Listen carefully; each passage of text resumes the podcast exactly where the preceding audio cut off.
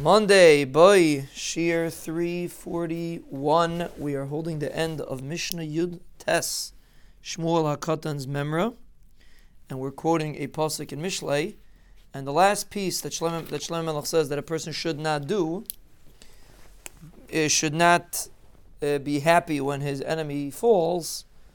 So we mentioned last week, Pen yireh Hashem v'ra b'einav, it's going to be bad in the Ribono Shel Olam's eyes. Veheshiv me olav apai and the Ribono Shel Olam will remove his anger from this individual, from the rasha. Now, what's so terrible? What's so terrible? So, I mean, we're, we're, the point of the Mishnah is that it's not a good thing to be happy when somebody else has bad, right? So the pasuk says, if you're going to be happy when somebody else has bad, the Ribono Shel Olam might remove uh, the anger from the other individual. Okay, so for you're supposed to you're supposed to want that the other person should have good. Like why is that a threat? Shlomo is saying it's a threat. Because if you're going to be happy when your enemy has tzaras, the Benishlam will be, will be uh, bad in the eyes of Benishlam and he's going to remove his anger from the person. So, the fact that it's bad in the eyes of Benishlam, I hear. But he's going to remove his anger from the other person, that should be something that you should train yourself to be happy about.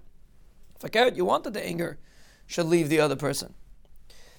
So, so the Rav seems to say that the, t- that the problem is he's going to put it on the individual. Meaning, if you're claiming to be Mr. Hotshot, that you're the grace Tzaddik and he's the grace rasha, and he and you're happy that he got a punishment, the Ben Ishlam is going to remove it from him and Chas v'shalom put it on the individual that's happy. Chas v'shalom. That's how the Rav understands it. So then, the Heishiv me'alav apo means he will return it, meaning he will take it away from there and return it to the individual that's being happy, so to speak, the person that deserves it, so to speak, even though you assume that that guy deserves it. But Akapam, that's how the Rav understands. So that's really that that that, that that's then then, then the pasuk agrees very geschmack. That's time. It's gonna the anger is gonna go back on you. So. The other way to read it is tam that you're right. It's not really a good thing to be happy you know, when you, you know, to, that, to be happy when your friend's angry, when your friend, when your enemy has a tzara. And, the, and Shlomo is just telling you a technical thing that you're not going to gain anything. You're just going to hurt yourself. It, it, if you're happy, what, what's your part? You're happy that this guy fell. You're not going to gain anything so, psychologically, emotionally. It's not going to help you if you're happy when this person has a tzara because all that's going to happen is the Muslim's going to stop the tzara. The fact that you're happy. So even in the world of doing something that's not right, which means that you're happy that somebody else that you don't like got punished. In your mind, you think that you know you feels good.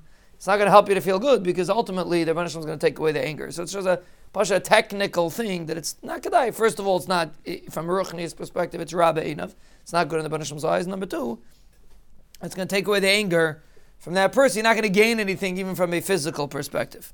That's the that's maybe the pashup shot how to read the pasuk. But but uh, that's Shlomo point that if a person should not be happy when his enemy falls, we're talking about Iyad, like we explained, because ultimately the Ribono Shel Olam doesn't want you to feel as if you're ki'ilu greater than this person, even if that person's a rasha. But most, uh, but you ain't that hot either, and therefore to ki'ilu feel like you're entitled and he deserves it is not the proper attitude for an oved Hashem.